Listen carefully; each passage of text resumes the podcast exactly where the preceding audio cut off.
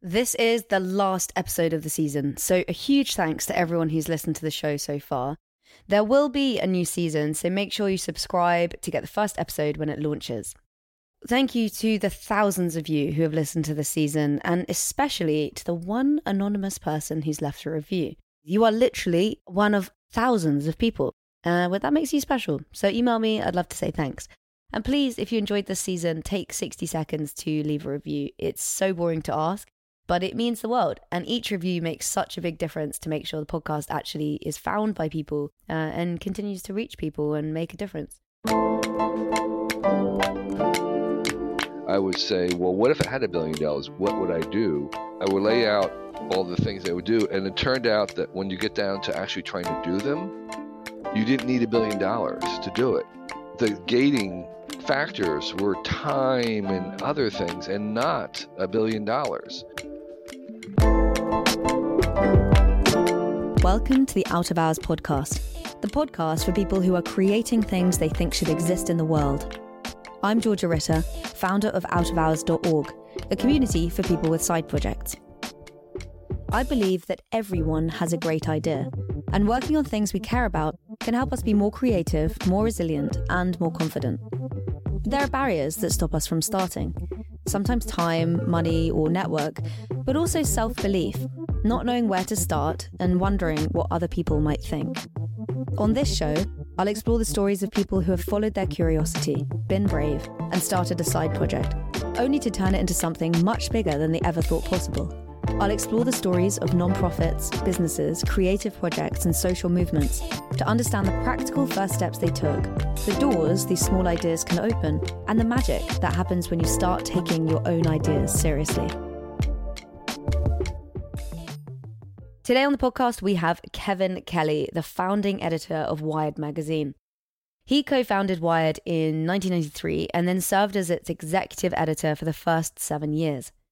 Kevin Kelly may be one of the most eclectic people you'll ever meet. He's written a New York Times bestseller on technology, The Inevitable, and written books on the economy and on decentralization. He was also the publisher and editor of the Whole Earth Catalog, an American counterculture magazine. He's also co chair of the Long Now Foundation, which aims to provide a counterpoint to what it views as today's faster, cheaper mindset and to promote slower, better thinking.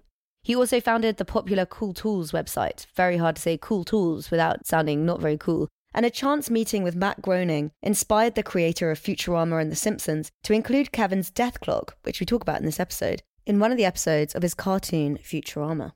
Kevin Kelly also has another side project spanning over the last 50 years, where he's traveled to 35 Asian countries photographing the disappearing cultural traditions. And recently, he put his curated works in a book called Vanishing Asia.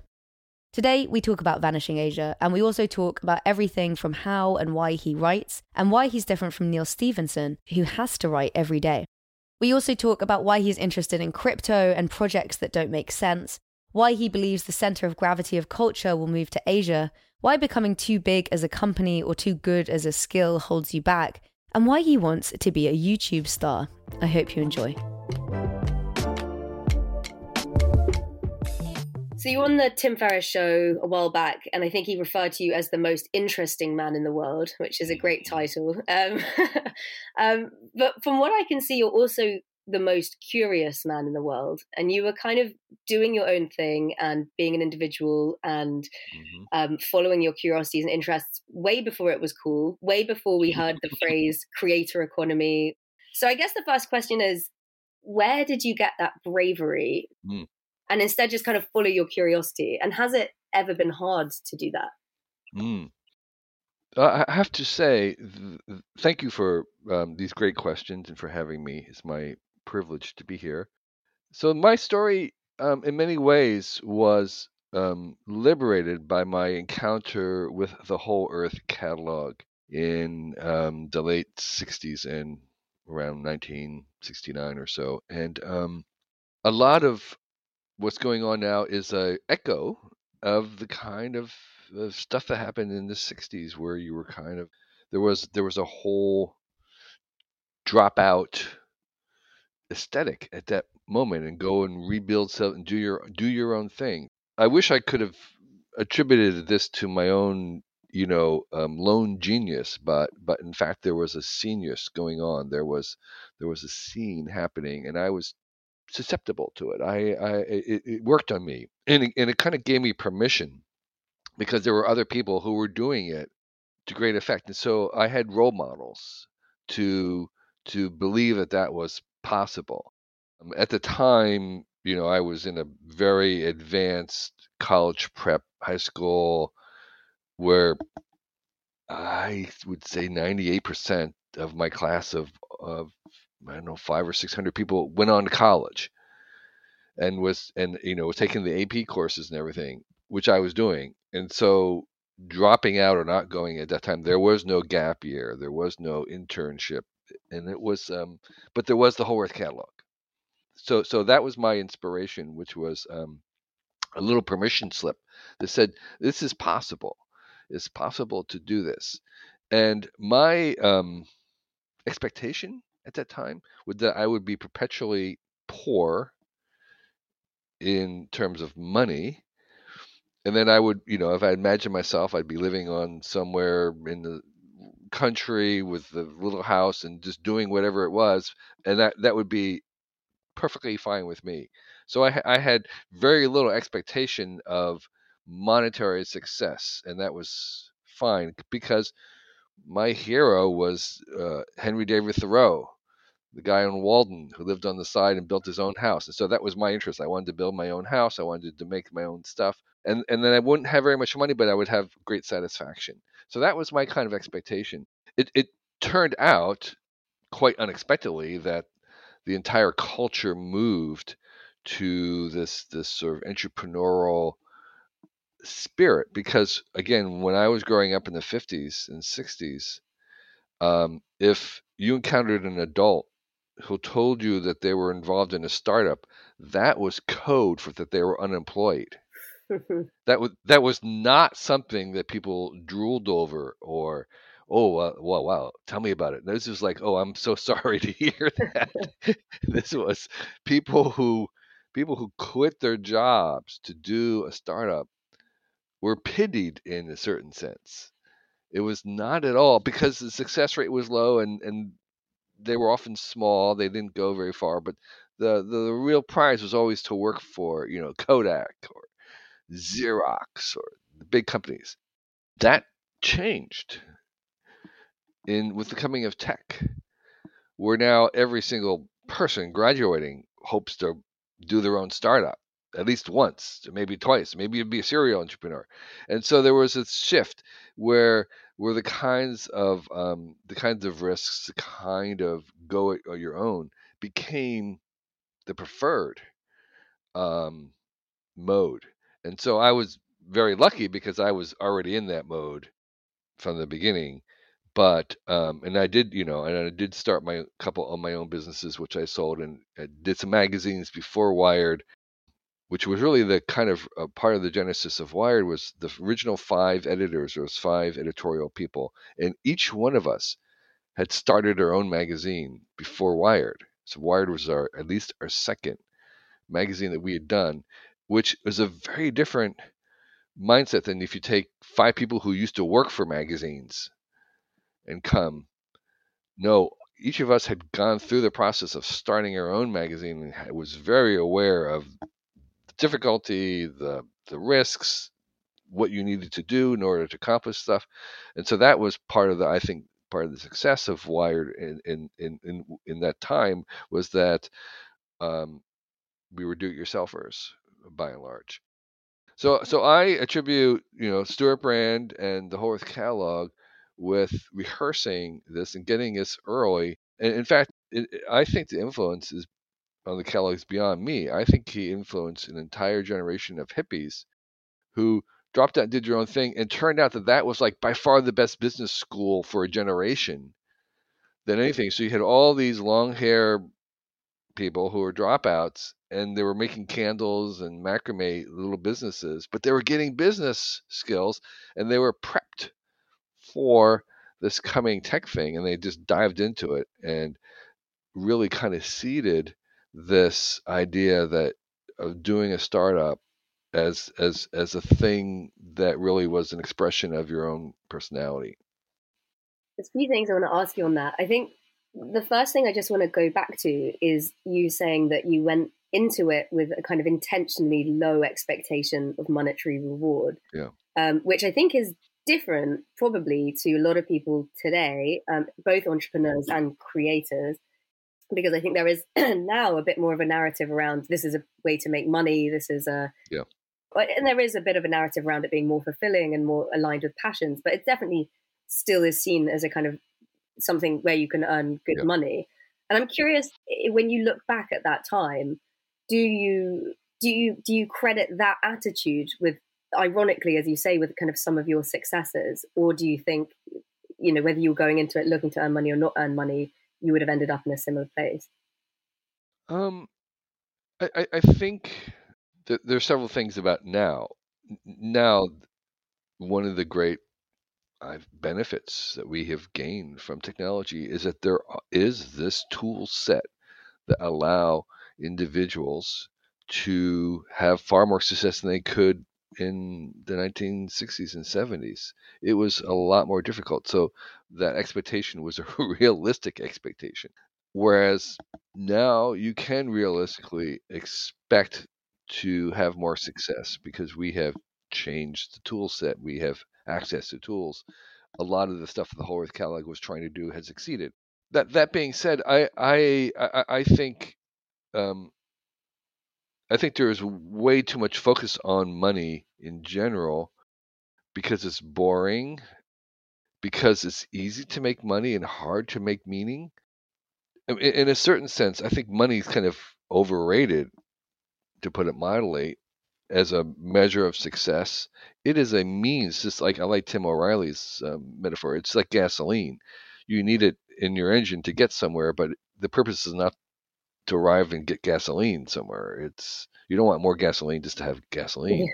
you want it. It's a means, and so um, so so I th- I think that um, there are two mind tricks. One is to assume that you don't have any, won't have money, find your contentment in other things, and secondly is to pretend that you have a billion dollars, which is often what I would do when I had nothing.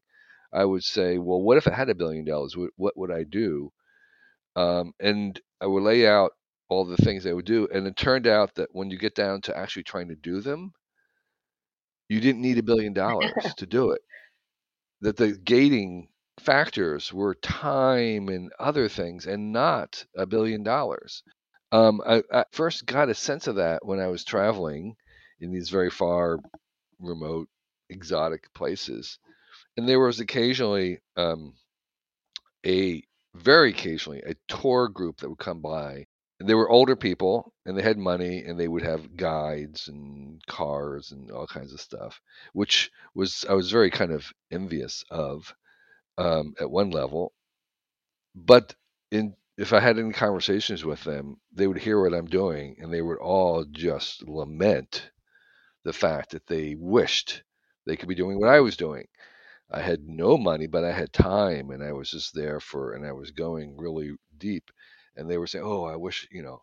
So they they they had they had more money than time, and I had more time than money.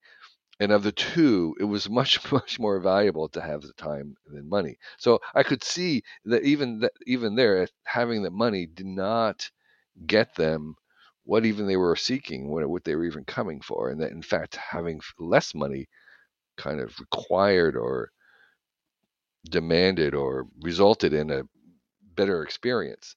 So that was my first kind of hint that striving for monetary success was not really going to get what it is that I wanted. And so um, I would say that for the young people today is yes, you need money to do things, but probably not as much as you think. And secondly, um, while there are some people like Warren Buffett whose entire thrill is making more money, that's fine. But most mm. people aren't ultimately satisfied with just that, and that you should think about your other metrics of success and what it is that you're going because it's probable that having a lot of money is not going to help you and may actually hinder you from that. I want to go into some of those exercises and and techniques that you've used because mm-hmm. I think sometimes it's a classic thing. It's like if you had a million dollars, what would you do with it? And actually, sometimes that can make people feel quite overwhelmed because they think, oh, I don't know, like, and then it's that same pressure of like, what is your passion with a capital P? And actually, sometimes people don't have the answer to that. Did, did you find that most question, people don't? Yeah. Did you find that like an easy thing to answer? I, I I did in a certain sense because I didn't really even ask the question, but I've come to, to understand just with my own children that the admonishment to find your passion and your bliss and then everything's sail from there can be paralyzing. And so I have kind of in my own kind of advice and experience, I've changed my my advice. And and I think the thing that I would recommend people is that they um, master something first even if it's not your passion, it's just to come to be the best in something. If it's if you're working at Trader Joe's and you are filling stock like you want to become the best stock filler they've ever seen and in that mastery in that that mastery, you begin to see what works for you and you can begin to drift towards first of all, you become indispensable. Everybody wants you there. They'll give you new opportunities and eh, when those new opportunities come along, you begin to drift towards those that are really suited to you and if you keep extending that mastery or shifting or migrating it, eventually you will come to that place where you're the best and there's nobody else and that's sort of where you want to be. So it's it's I think it is too hard for people when they're young, especially, to know what it is that they're really really great at, to have that thing, to even experience. And so I think for me, in my own experience, the solution is to really become the best at something.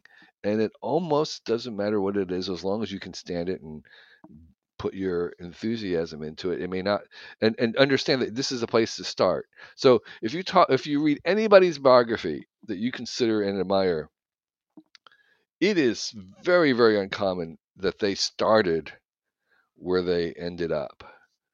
It is very, very common for them to have a very meandering, detoured, backtracking, sidestepping life on their path to get there. Um, you know, and that's likely to be your life as well. Where you're starting doesn't matter so much as long as you are moving towards more of yourself. So that's kind of the Cal Newport thing, right? That's his his yes. kind of line of argument. But it conflicts a bit with something that I really liked that I heard you say, which is this idea that young people shouldn't do this thing of early optimization. I think that was your phrase. Um, and it meant yeah. shouldn't premature premature op- optimization. Oh, okay, okay. That feels like different advice because in that case, it's like you're kind of keeping things broad um, rather than trying to optimize and get better at one particular thing. Whereas mastery is getting better at one particular thing. How do you kind of reconcile those two ways of thinking? Yeah, well, mastery is not optimization in that sense. Ma- mastery is um, mastery is um, um, what's the word I want? Um, I guess you're not stuck in one when you're mastering something. You're not. Yeah, yeah. Uh, optimization in, in, in my in my head is is is that you're at the peak. You can't go any higher. Mm. Mastery is much more of a of, of an ongoing process where you are, um, you know, mastering something. You're putting your thousand hour, ten thousand hours, and you you you are you you are having deliberate practice. You are moving forward mm. in, in a very deliberate way. It's it's a forward motion rather than coming to a peak. And and peaking is what you don't want to do too early and because the, the, the thing about a optimization, and this is my argument against it, is that um, to get off of optimization, you have to devolve. You have to go in the opposite direction where you become less perfect, less masterful, less um, rich, whatever it is, and and that is a very very difficult um, process to go down. And so you have occasionally people like Tiger Woods who decides to go, you know, to, to forget everything you knew and kind of relearn everything. That's that's what it takes. It's it's a very very difficult thing for people who are used to always going uphill and becoming more excellent.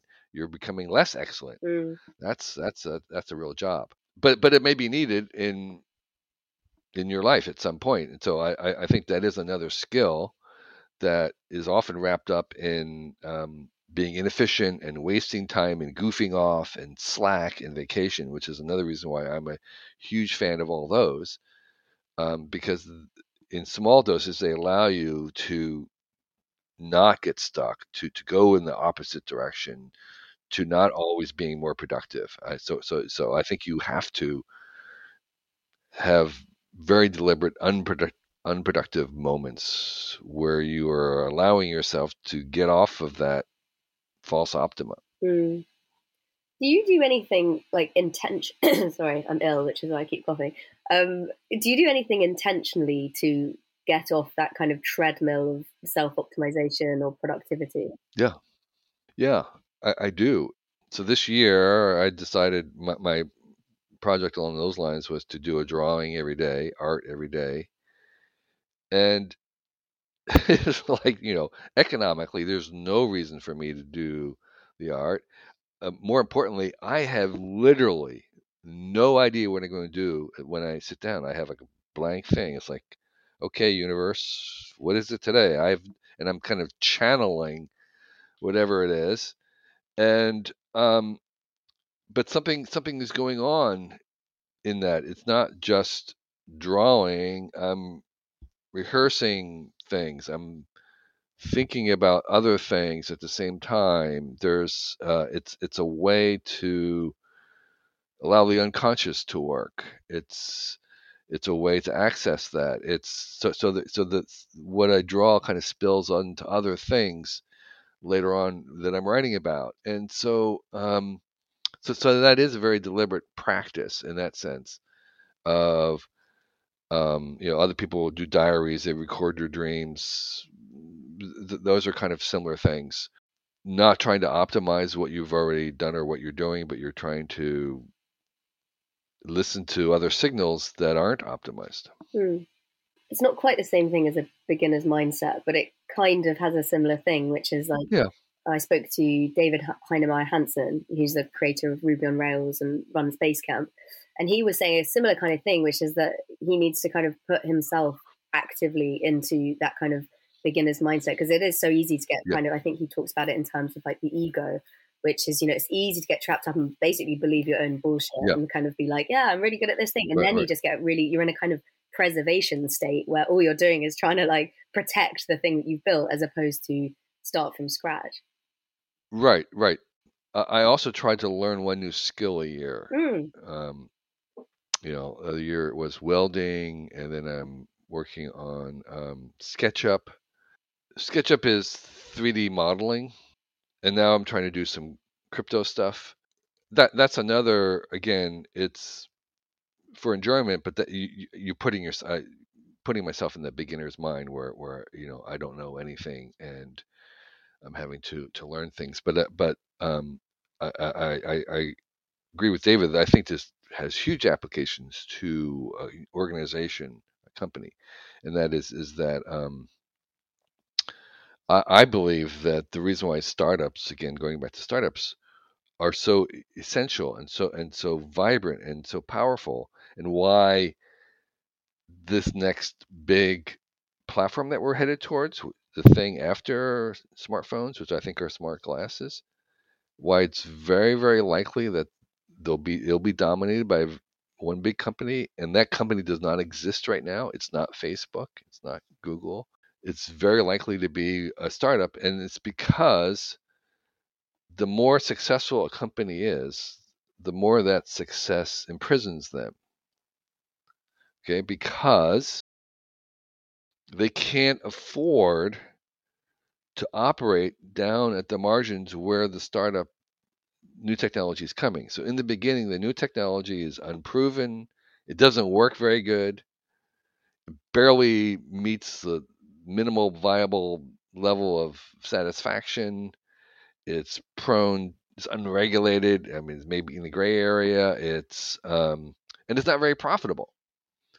So why would any sane business person allow you to operate and do a whole lot of money at that really marginal place where death is near and most of the startups are going to fail?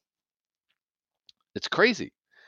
So you can't if you're running a big billion dollar company, you can't afford to figure out things. And so what you'll do is you'll take a bunch of money and you'll say, let's invest, let's buy our way through.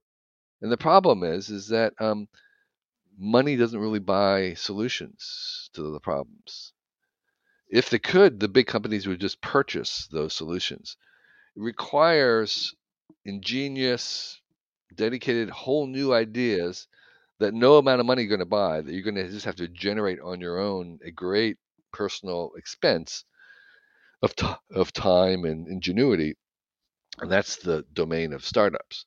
So it's inevitable that startups are going to be working on the disruptive technologies because the big companies are imprisoned by their success and they can't go down, they can't reverse, they can't afford to inhabit that domain where things are undecided and you don't know what to call it.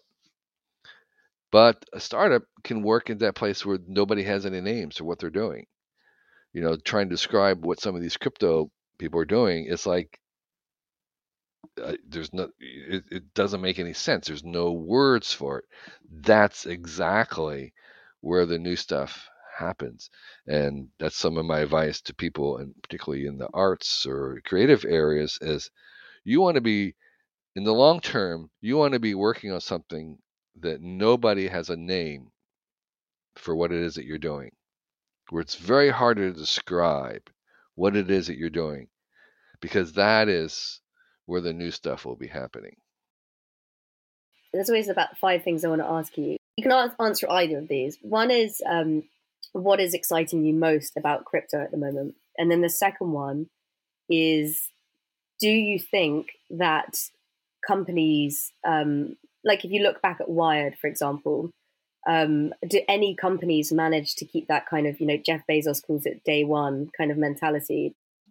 No, uh, uh the, the larger the company gets, the harder and harder it, it, it becomes to remain that agile and day one ish.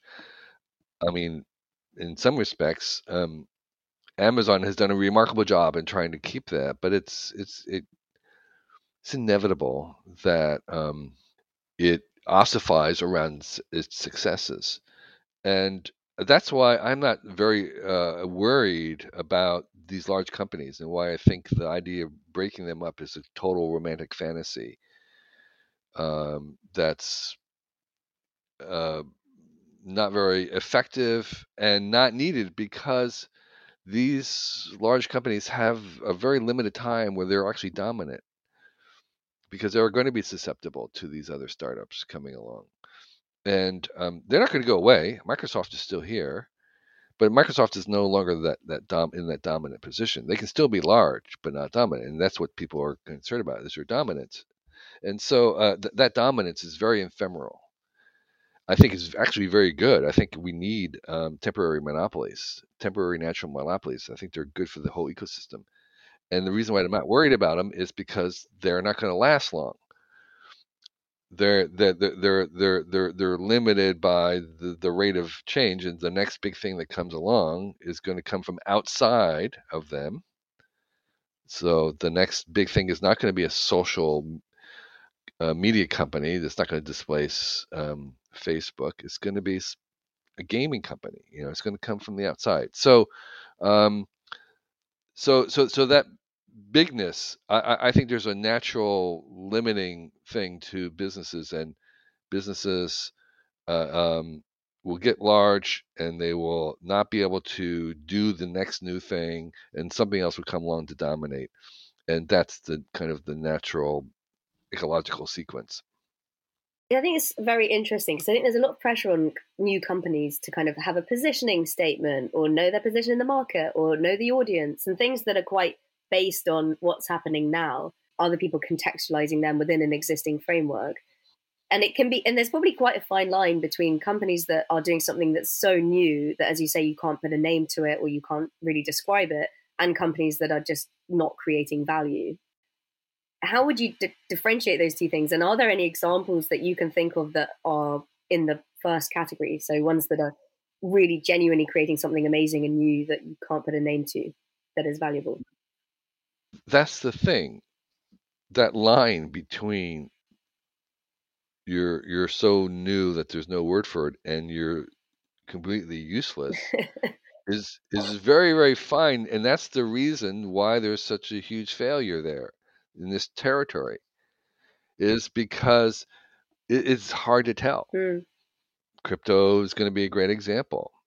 It may be that um, a lot of the stuff being tried is is just about greed and it's going to fall, collapse at some point.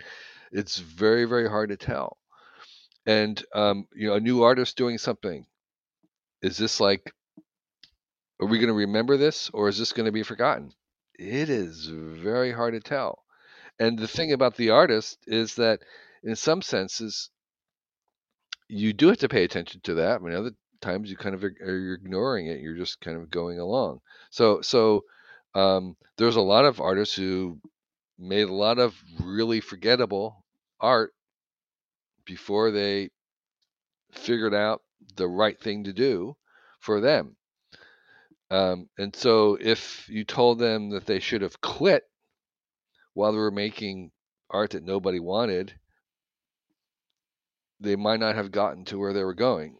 So so I think you have to also sometimes pay that price of wasting cycles of producing something that someone doesn't want and see that as part of that path that you need to get to to arrive at, at that. So that goes back to this kind of expectation in terms of an individual where, where the act and the process of making has to bring you satisfaction alone. That's harder to argue for a business, but but there has to be some value in what you're doing, internal value, so that you can kind of keep going through that period where it doesn't really make any sense. Mm. Besides just making money. There has to be some pleasure, or you can be having some customers that you're serving and you're happy that those people like you. Maybe that's not enough, but at least you have that satisfaction in serving those customers. So, so I think there has to be some internal reward to get you through those periods of time that I think are inevitable in any kind of creative process. The way you talk about it explains it as like entrepreneurship and art are just two sides of the same coin in yes. the sense that the, right. you know, someone who understands art would never say to an artist yeah but what's the value in that? Or you know right. you just wouldn't provide you wouldn't you wouldn't expect that because there's a there's a level right, of abstraction to it. Whereas i think people tend to and, and possibly because you know they're taking investors money and you know there are expectations and things like that but you don't tend to look at businesses in the same way as if they're you know artists. Right. I i view them much more as personal expressions. Mm. ask any vc and they will tell you that they do not invest into companies they invest into people yeah they're they meet someone and they're saying yeah you have this idea now but i have no idea whether this idea is going to work but i like you. I I'm I, I believe that you're going to express your values and your drive in some ways, and I'm in favor of supporting that. And then we'll figure out what it is that you actually do to make money. And so it, it is it is an expression. I learned that in the magazine world where magazines people don't know it, but whether they're looking through a magazine and whether they like a magazine or not, what they're saying is the magazine is an expression of the editor's personality and their extent and their worldview, and it's kind of buried in deep. but that's what you're kind of responding to in many ways. And that's why some magazines have have can have a great run. Why are they having a great run? Well, there's one or two editors there. What you're seeing or feeling or responding to is their expression, their art artistry. And then it'll it'll be replaced and the magazine won't be interesting anymore and it's a completely different editor. And so businesses are like that too, but there are a lot more people involved and it's kind of a collective expression of what these people and their culture and their beliefs and uh, I think it's very much more closer to art than than people think. There's always this question. So I spoke uh, on this podcast as well to she's called Polina Marinova and she runs a Substack. She used to work at Fortune, and we spoke about what is the difference between and anticipating and this is i'm asking you with your kind of wired and, and mm. magazine writing hat on here but what is the difference between or what is the value in anticipating an audience interests and completely writing about your own interests and following your own mm. curiosities. You might need to always anticipate some level mm-hmm, of, mm-hmm. you know, you're not just writing. Right. What's your view on that? Yeah, no, it's it's it, that's a really good question. So, um, um, it, it's very clear that you need some combination of or intersection of your own interest and others to make something work at a large scale. You know, anybody can write a newsletter where you're just talking about whatever it is that you're interested in. You don't care about anybody else, and there may be a, a, even a thousand people in the world to do that, but maybe they're not willing to pay, or maybe there's a hundred, but it's going to be small, and so that may be sufficient. You know, my my my theory, the thousand true fans, is is is, is not just that there's you can get by on a thousand. It's the fact that in a world where we're connected to the entire world of 7 billion people, your one in a million weird idea can have a thousand possible fans. No matter how strange you are, you, you, you are likely to potentially have them. Now, finding them is a different thing, but, but there, there potentially could be an audience of a thousand. Whether they're willing to pay for it, that's another question. So yes, there is there is a sense in which you could make a viable something out of your entirely personal idiosyncratic view and not care about whatever anybody else thought. If you are lucky, that might intersect with other people. Um, there may be a million other people who happen to have exactly sympathy with that, and then your your success. It could be that they nobody does, and I think that's I almost would say that's kind of like luck. That's that's something you can't engineer. It's something you can't determine or or do. So most people probably bend a little bit, whereas like myself, I'm interested in tons and tons of things. Maybe half of them might be of interest to other people, but that's still plenty to work with. And so um, when we were doing Wired, the the instructions that I gave to the writers was um, you're not writing to that imaginary 11th grader that the newspapers tell you about or your grandmother. The audience for this is me. I have read a lot of stuff. I'm easily bored. You've got to amaze me. You're writing to me as an editor. So you're, you're going to have to aim up pretty high. Um, and I am making a magazine that I want to read and I'm not making it for anyone else. I'm making it the magazine that I would like to read. So I want you to report this stuff. I have this thing. Tell me about it because I don't know anything about it. So, um, and don't tell me about what DNA is. I know what DNA is. You don't have to explain it again or whatever it is. Don't. You're talking to me. So, so it was a very self-centered, um, you know, business in that sense. But at the same time um, it wasn't just everything I was interested in. It, it was something we, we knew that other people, that I knew that other people wanted to know about as well. So there was a there was a combination of just my this is what I'm interested in that I actually do know that other people are interested in as well. Mm. And you know, you're always kind of exploring what is it that so you're trying things out to see what it is. But I would say that it's yeah that it's a um, a balance of trying to navigate through that line where you are serving things that other people wouldn't even think about writing because that's your interest, mm. but at the same time having a hunch or even getting feedback saying, yes, I'm really interested in this as well. So, would you say if you were giving advice to like a young writer and they were saying, hey, because I think yeah. what you're saying that's interesting is you essentially do kind of need a target audience because you need to have some idea of who you're trying to convince or who you're trying to make this interesting for. Because otherwise, you know, you might just explain DNA because you don't know that, you know, this the person reading might not understand it. It, it really depends on why you're writing. So, so I have a blog right now where I haven't really posted a while. But but if I went back to it, I'm not trying to make money from it. I will just write whatever it is that I feel like writing. Now, it may be that there it may generate money. I, actually posted something the other day, and a publication said, "Hey, that's great. Can we run it?" So, a lot of people can write, or you can do art without expectations of it turning into money. Um, if you're going out saying I'm going to do a Substack, I'm going to charge money, well then you're you're in a very different regime, and that may not be the place that I would start. Mm. I would tell people start blogging and posting and see if anybody is responding to it first. And what are they responding to if that's what your interest is? Start there on a very low level, low risk level. Just post stuff. Does anybody even are they paying attention? Does it provoke them? Does it get them excited or angry? Whatever it is. Um, and then you can kind of move from there to see, well, I've got a lot of people and they really respond. Okay, that's that's good.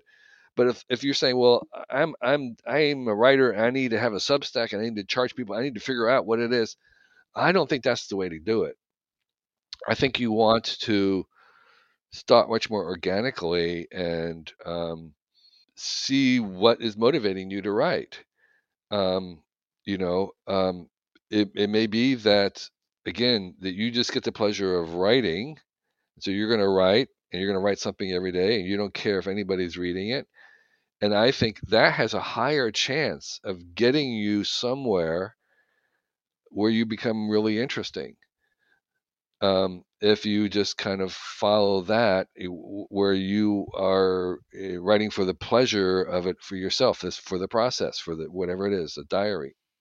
How did you learn to become a good writer? Well, I'm not so sure I am a good writer, but whatever I learned, I learned. Um, for me, the transformation was um, writing online. Um, when I was writing in like school and stuff, uh, it turned out that I didn't have anything to say. So it wasn't until I felt like I had something to share that was an important thing. And then secondly, I think in the beginning when you're writing, I was writing like I thought people should write, mm, yeah. which was a horrible model. Yeah. but I very early on discovered the online writing and there I was just not writing to impress anybody. I was trying to communicate something. Mm. I was mm. just like, and and I wrote fairly telegraphically, so it was perfectly suited for this new medium. I mean, it turned out I didn't know that, but but, but that's what my my my my sympathetic uh, natural mode was was more telegraphic, and so um so I learned to write online, which was simply trying to communicate to other people about something, mm. and um my writing kind of is continued that. So so I read really good writers and I worked with great writers. So I write very reluctantly. Um, I write out of desperation. I write to kind of figure out what it is that I'm thinking. I just did a piece that I wrote because I didn't know what I was thought about it. So writing is a way for me to actually think about, figure out what I to access my own thoughts about it. So that's cumbersome and painful. Whereas, you know, let me give you a dropping a name, Neal Stephenson, whom we worked with at Wired. Neil has to write every day, or else he, he he's sort of like um, OCD a little bit, and he, he actually gets physically anxious if he doesn't write yeah. some thousand words, whatever it is. So for for him, writing is, is therapeutic. He needs to do it that is so unlike me. it's like, you know, it's like no, I'm forcing myself to to write, and it's a painful process because um, the words don't flow out, and there are each one's a struggle, and I'm kind of thinking the question I ask myself every single sentence, which is, do I really believe that? Mm. Is that Yeah. really what I think? I just said that, but my, you know, do I re- can I really commit to that? And that's sort of my process. Yeah, because it's so easy to, especially if you're you've got some level of practice with writing, to just write Right. what you think should be written. And and as I say, if, if you've got some level of practice and you're not too bad, you can get away with it quite easily. But it's never gonna be amazing writing because it's you know, as you say, you're not inquiring every every phrase or testing every phrase. Right, right. You, you, you, I mean, again, uh, what I'm trying to surface is what I truly feel, and that's what, of course, what brings value to it is that you're not just repeating a cliche, mm. but you're actually saying something genuine, and getting to that authentic, genuine part is is, is difficult. Some people have easier access to it, and others, for me, it's it's work. What do you think makes a great story?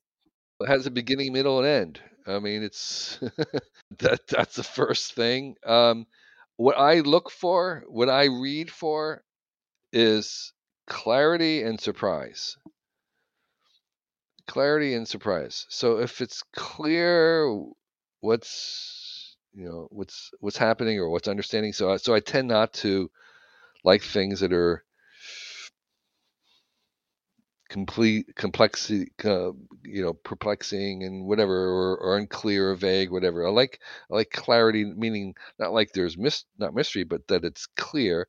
And i like to be surprised by the language what's being said.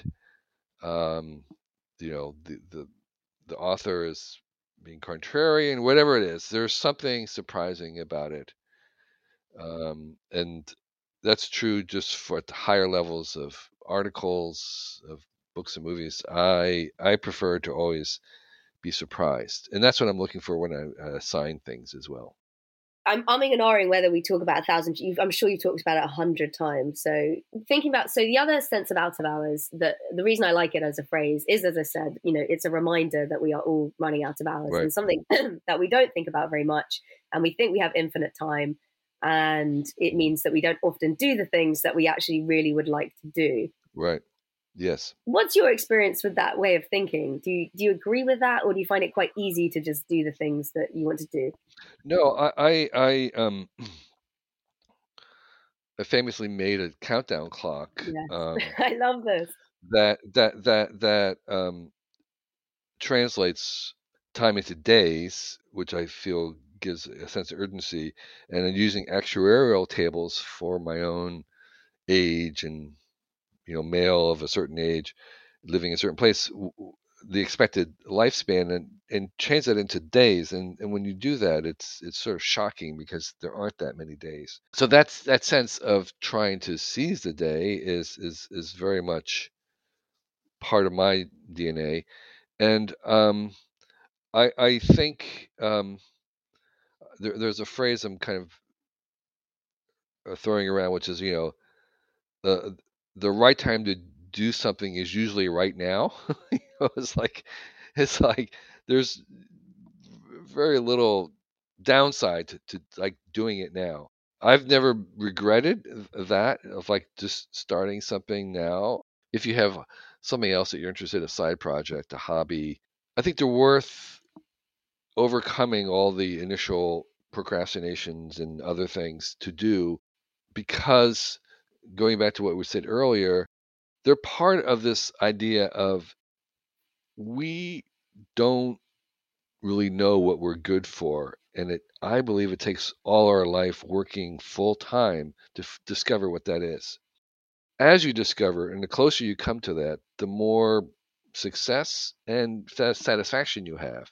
The reason why you have success is because you're doing something that only you can do that's valuable, which means that you really don't have competition at that point. So it's kind of easier to do in a certain sense, it's more natural. so so so that's the state. That's the kind of state that you want to get to, where where you're not just the best, you're the only. Getting there, though, will require a lot of trying things. You we there's just nobody born who can see that that mix of particular talents that you have, and it requires and some of those talents are very unusual and require kind of some weird experience to kind of uncover them and so part of what you have to be doing all your life is trying different doors and locks and things to to to make sure that you can kind of keep moving towards that. And it's very obscure, very varied. Of course, your own circumstances you're born into, some are more privileged than others, and there's the additional hurdles of that.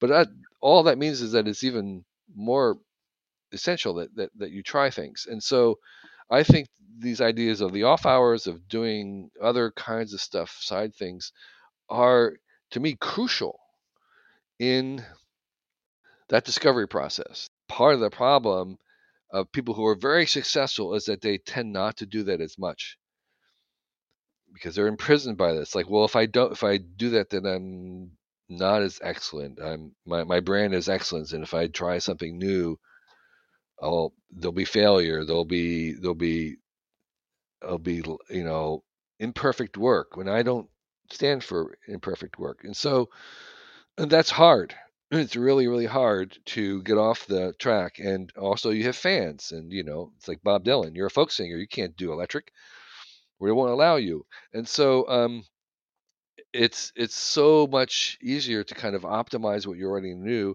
rather than head in this direction of doing things where you don't know and you aren't very good and etc. And so, so I think these other kinds of of um, side projects and hobbies and startups are an essential mechanism for that journey. What was the most unusual thing that you found out about yourself doing a side project mm. or a project Out of Hours? That's a really good question. Um, I I found out that um, I'm not I'm not really good at telling stories. Um, I, I worked on this graphic novel for 11 years with some people from Pixar, and their facility, their logic, the way they thought about stories was almost incomprehensible to me. It was like, oh my gosh, how did you arrive? It's like I would never thought of that in a million years, and I really struggled to try and do it. And while I got better at it, it was like, man, I'm just. It's like singing. I, I I can't sing. I knew that I couldn't sing, but this was like, I don't think my brain works in this direction naturally. It's it's a huge hurdle. I'm glad I do it. I want to do more of it. I want to become better at it. But man, I am not really built to do this in a kind of this is not my strength at all. That was, you know, I mean, that was a good thing to know. I think there are lots of people, maybe as we get older as well, it's not just success, it's also just age where people kind of, you know, they think, oh, I'm too old to start a new thing or I'm too far gone in this particular field to do something else you, I feel, do new things all the time. So I've mastered this thing of mm-hmm. starting new projects. What advice right. would you give if someone was kind of, let's say, 80 years old and they said to you, uh, you know, I've always. 18, you say 18 years old? Zero, eight zero. 80 years old. Okay, sorry. I, I, I have some friends who are 80. okay. Okay, so they say to you, "Oh, you know, I, I really admire how much interesting stuff you do. I'd love mm. to do that myself, but I don't think I I'm I'm up for it or I don't think I can, what would you say to them? It's not too late, and um, do it with some kids. Do it with some younger people. Um, you know, um, uh, hang around young people more, uh, or do a project with with an 18 year old. Uh, learn it together uh, you may be slower, um, but it'll be more fun, and um, you both have beginners' minds, and they can teach you. I I really like hanging around um, younger people, and that's one of the advantages I have with my kids. It makes it easier to kind of get into that beginner mind um, mode with with them because we're we're learning together and you know an 80 year old in some ways or regresses a little bit. I think the the real crucial uh, age is like 50 someone who's 50 years old. That's where you really kind of begin to get stuck a little bit because you have so much riding on your current success that it seems very hard to afford to do anything drastic. I think that's that is a that is a very tough place to be because you may have more responsibilities, you may have young children, you may have a family, you may have a mortgage, whatever it is, and so taking a chance and a risk and going with something new is it is a lot to ask um, someone who is successful. That's why I think this idea of of doing something as a hobby, as as as a secondary thing, that's not your day job, is very, very, very, very powerful. And you know, we, we have enough time generally in our society where where you can devote something to it, some meaningful amount of time. I, I, it would baffle me why people would not be doing at least two or three other things.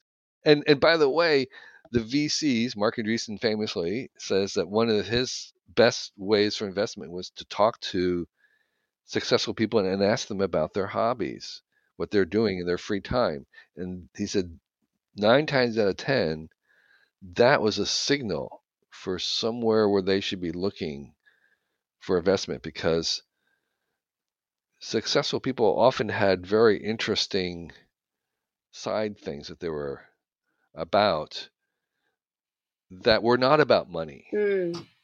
So they weren't monetized. So they were kind of pre seed stage. They were interesting enough to capture their attention, but not developed enough to actually make it on the horizon. And so um, that's a question I ask people um, a lot now. It's like, okay, what do you do in your free time? What's and the the answers are very illuminating in terms of as a signal of where things are going. Interesting. Because they're interesting enough that people are willing to make time to do them. Right. And you know, and I like the you know, like the early drone stuff was all hobby mm. people. There was no business. It was not they didn't again, they didn't they were toys. They didn't work very well. They they were unclear in terms of the regulation. There was no money being made. Mm. But it was like, wow, the, the, the, people are putting a lot of time here. There's something going on here. Mm. And that's exactly what happened. So I want to ask you about Vanishing Asia, which is, I would say chronologically, it's your most recent side project. Is that fair to say? It is, but it's been 50 years. I've been working on it for 50 years. So it's a 50 year passion project. And it kind of illuminates a little bit of what you were saying, but just to describe it to people, it's um it's three volumes, three oversized volumes of about 1080 pages in total in one slipcover case. And it's um about the vanishing tradition, celebrations, costumes, architecture of Asia as defined between Turkey and Japan and Siberia and Papua New Guinea in the south. And so it's all of Asia. And I was roaming in the back remote areas of 35 Asian countries over 50 years, photographing people and their their disappearing culture. And I put it all together into this books, which was kickstarted and is actually finished, but is stuck on a dock somewhere in Turkey because there's no shipping containers to move them there are 9,000 images that I selected out of the quarter, half million that I took, and over 50 years. And I began in the early 70s when I first um, dropped out of college and went to Asia uh, using film. So I've used all kinds of cameras, and I've never used a state-of-the-art cam- professional cameras. I've always used amateur, cheap amateur cameras, and I funded the whole thing myself and so what it is now, it's a kind of a catalog of otherness and differences and how do how people of the past have done things because it's kind of like a time machine. I made it for an audience of one. My feeling was if I had one copy of this book, then I'm happy. But since I'm making one for myself, I'm going to make a bunch of others. And if anybody else wants one, I'll make it for this. So I had the Kickstarter. It was like, okay, I'll print as many as people want right now. And that's what we're doing.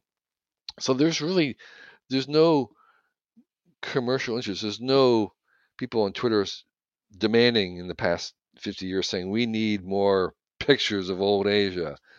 There's no, there's you know the amount of money I spent in doing it. There was there's no economic reason for me to do this. It was a total compulsion. Uh, that's it was almost like an addiction, but it's closer to a compulsion where I just had to do it, and I had to travel, and I just I was compelled to do it. It's kind of a weird thing to describe that compulsion to do this and to find this stuff and to put it together.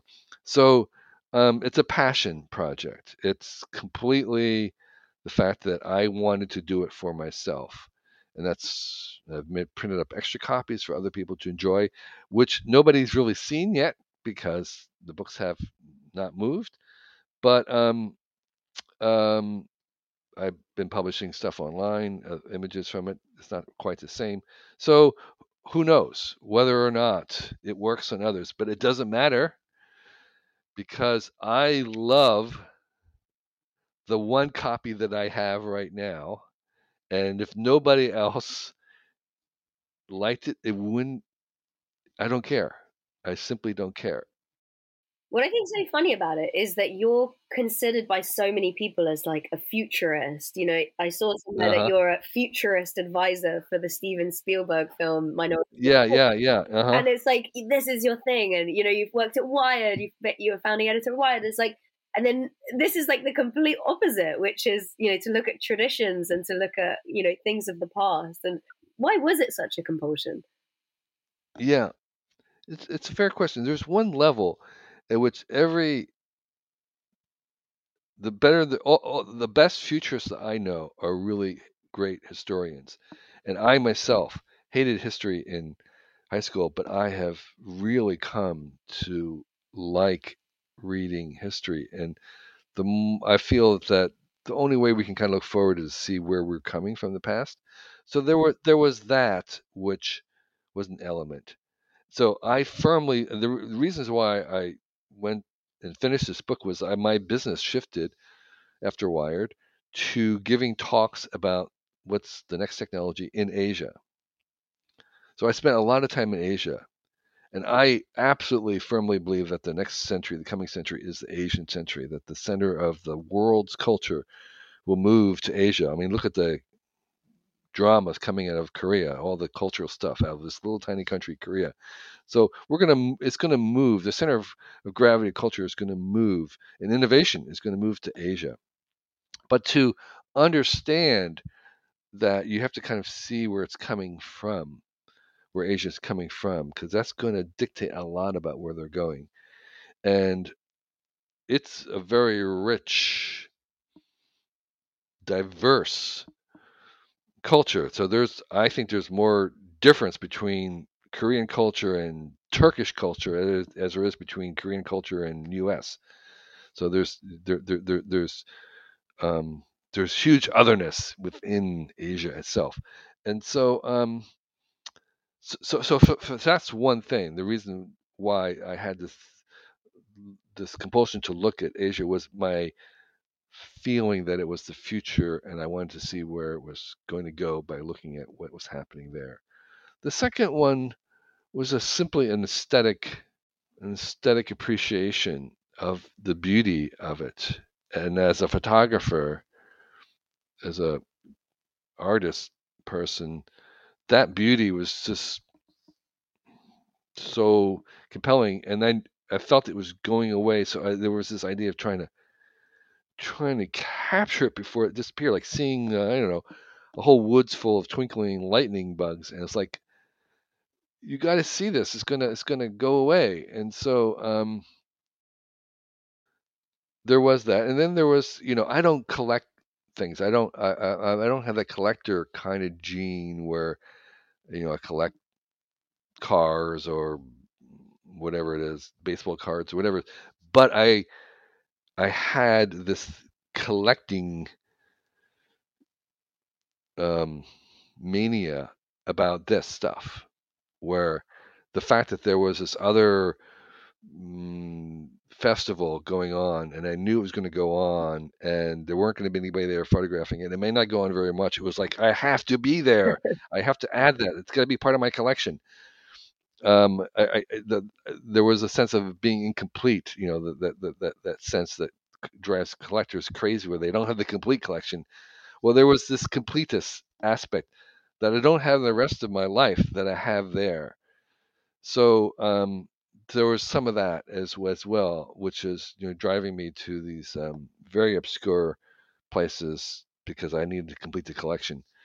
Um, so having said that, I'm I'm really glad that I got this kind of done before COVID or during COVID because since then I have my my urge to travel has completely evaporated. I have I don't uh, it's just gone. It's like I'm being cured of something.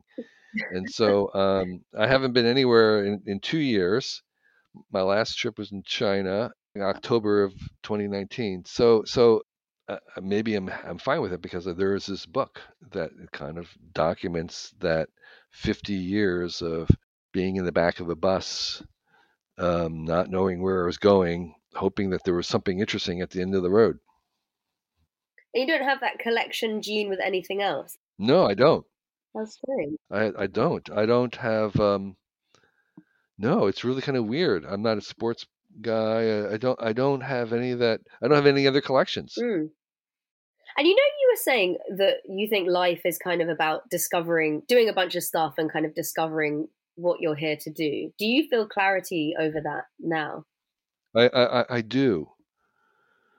I do and it's not a single it's not a single thing like i think what i found myself really good at is i well i am very good at systems thinking a, a generalization at the systems level. My memory is sufficiently bad that i forget the details uh, but i remember the large scale thing so that works in my favor and for some for some reason, I have a a good sense, a, a good spidey detection sense of where things are happening. And and, and by, by the way, that's true when I was photographing. I would say I have a I have one of the weirdest skills in the world, which is I could be I could land in any city in any place in the world, and I could tell you whether and I could make my way to that place where something was happening in some part of the city, and I, you know, there was an event or something, and I would know. And, and it was like, you know, how these Polynesian navigators would navigate through the Pacific by looking at the, there would be different kind of three or four waves going across, and they would be able to tell what these waves are and, and which direction they were going. Well, I can look at a city and I can just tell that there's a general, more people are going to the north by a fraction of a percent more than they are going to the south and there's something happening there or there's these little posters or i don't know what it is but i can say there's something happening oh that part of town and i'm going to head over there and as i'll hone in on some event. And so um, i have a similar sense about the culture at large being able to detect that there's something bubbling here that seems like it might be significant or interesting and i don't know what it is, but it is something that I work on trying to cultivate and hone and exercise. Do you invest? Feels like a good skill for investing. I don't. Uh, I, I well, we have majority of our stock uh, is in index funds. Hmm. It would. I, I. I. I probably could have, but the thing about it is, is I'm totally bored by money. Right. Right. I thought that might. I just don't find it I just don't find it interesting. I just don't. I'm just not trying to optimize it, which is what you have to do when you're investing professionally. And so um, I I'm interested in trying to optimize possibilities and opportunities, and that's where my whole cool tools, whole earth catalog thing I call it a catalog of possibilities. What I'm trying to increase in the world and communicate to the world is the possibilities that we have, like the possibilities that all your listeners have, which is like a million times more possibilities than that that I than I had when I was growing up. There are just so many more, and we don't recognize those opportunities and possibilities that are accessible to us. And part of what I feel my job is is to kind of make them visible, to to communicate that yes, you you can start your own business. You can you can um, repair your own door handle in the car. You can travel around the world and visit Tibetan monasteries, whatever it is. I mean, there was this, this uh, very classic. Um, I think it was a, from a movie. Maybe it was Wall Street. I can't remember. But there was this Wall Street broker guy, young guy, and his dream was is I'm going to work on Wall Street to make like a million dollars so he can then buy a motorcycle and ride across China. And, and so many of our travelers, that's just hilarious. Because you don't need a million dollars to buy a motorcycle. you need maybe three hundred dollars, or maybe five hundred dollars. You could buy a motorcycle in China for almost nothing, and you can start to go across. It would cost you maybe a couple hundred dollars in fees for you know rooms. I mean, you need almost nothing to do that. You don't need to work on Wall Street for a, a year to make a million dollars to do it. Mm. And so um, those possibilities are available. So many possibilities to almost anybody if if they knew that they were there. So that's sort of what my job is is to kind of communicate that that catalog of possibilities. If you take the motorcycle person, because I think it's a metaphor for most people, which is they'll go, "Oh, I'll do a few years in this job, and then I'll follow my dream, or then I'll right, right, right. like that I that I've been interested in." A lot of people have that, and I guess it's a delay tactic, or there is a fear of fear of really. I don't know. Actually, I guess one question is what's the fear, and then the second question is again how how have you found how did you kind of overcome that, or did you never have that? I, I never had the hesitation. I um at one point I wanted to see America, and I had you know I had no money, so I bought a bicycle, a cheap the cheapest bicycle I could buy. I had five hundred dollars, I think, and I rode I rode my bicycle across the U.S. from San Francisco to New York in three months, and I think I spent no more than five hundred dollars that's an amazing adventure. Ride a bicycle across the U.S. It costs almost nothing. It was a lot of time, but I had time at that time. Uh, it's open to anybody. I mean, anybody today. You're only you're only you, you could buy it. You could probably buy a used bicycle almost anywhere. Your only expenses. I was camping the whole way, living in a little tent that had on the back of my bike and was living out for grocery stores. I would go into grocery stores and buy my food. How how could you not afford that? And you would have you would have the experience of riding a bicycle across a continent. If you rehearse the downsides, what's the worst that could possibly happen? It's not so bad. It really isn't. What I mean, the worst maybe you didn't finish and you had to take a bus back or something, but it's it's the worst of what could happen is just so minimal compared to the upside of what you would gain from it.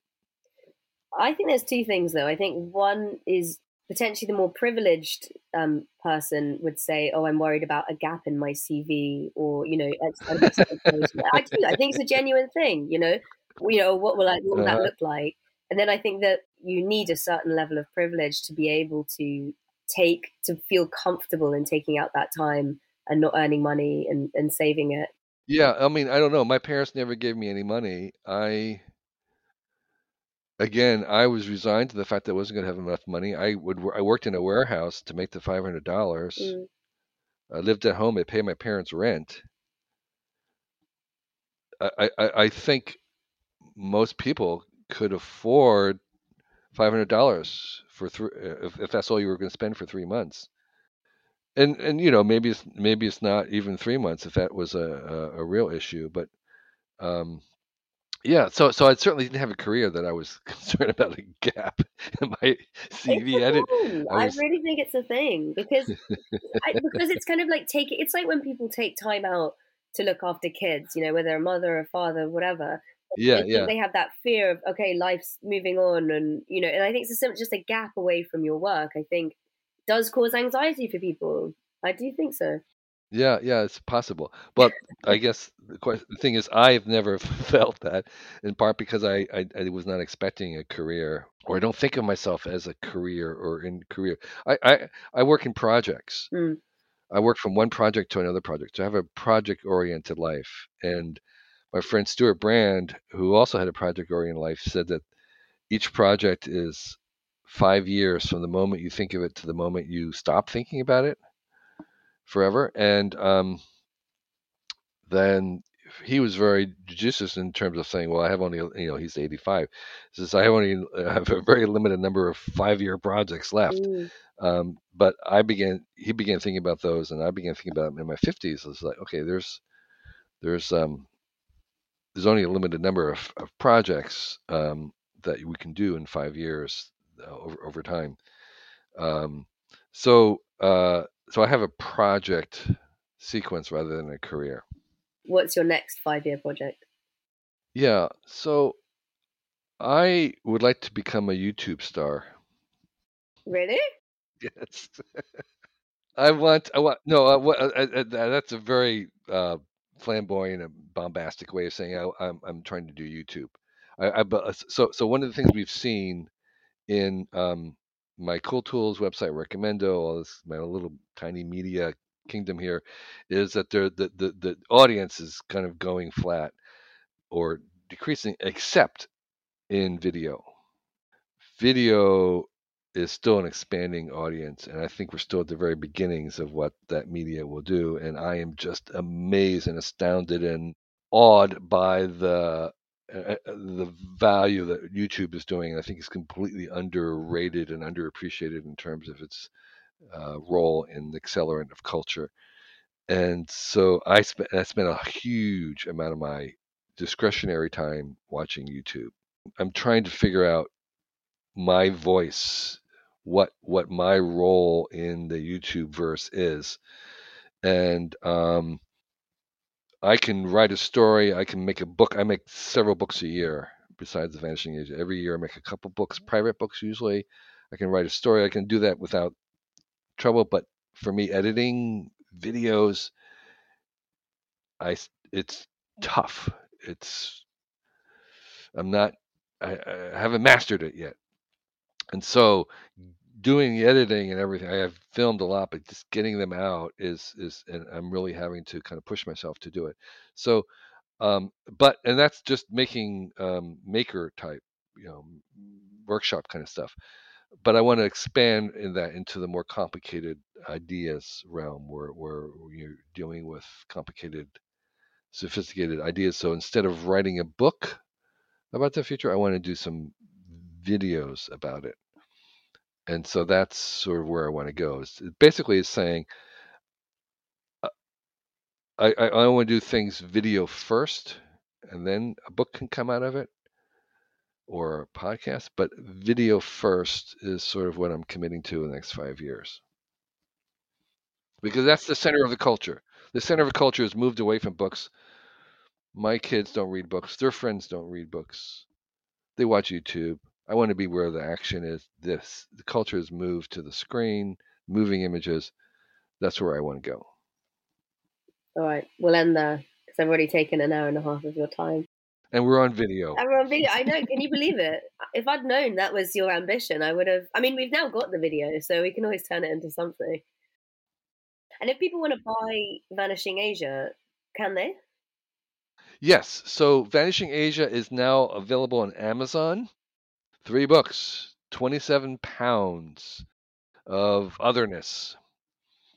It's a thousand something pages. It will take you a day just to page through it without reading any of the captions. And it was quite a trip. And let me tell you, uh, I am so proud of it. I'd love it. Again, I will sometimes sneak in late at night and just go through it myself, just for, for the pure joy of the bookmaking. So it's unlike any other book. I have a wall of I'm in a library, two story library right now, and I have um, a wall of this is my studio. This is amazing.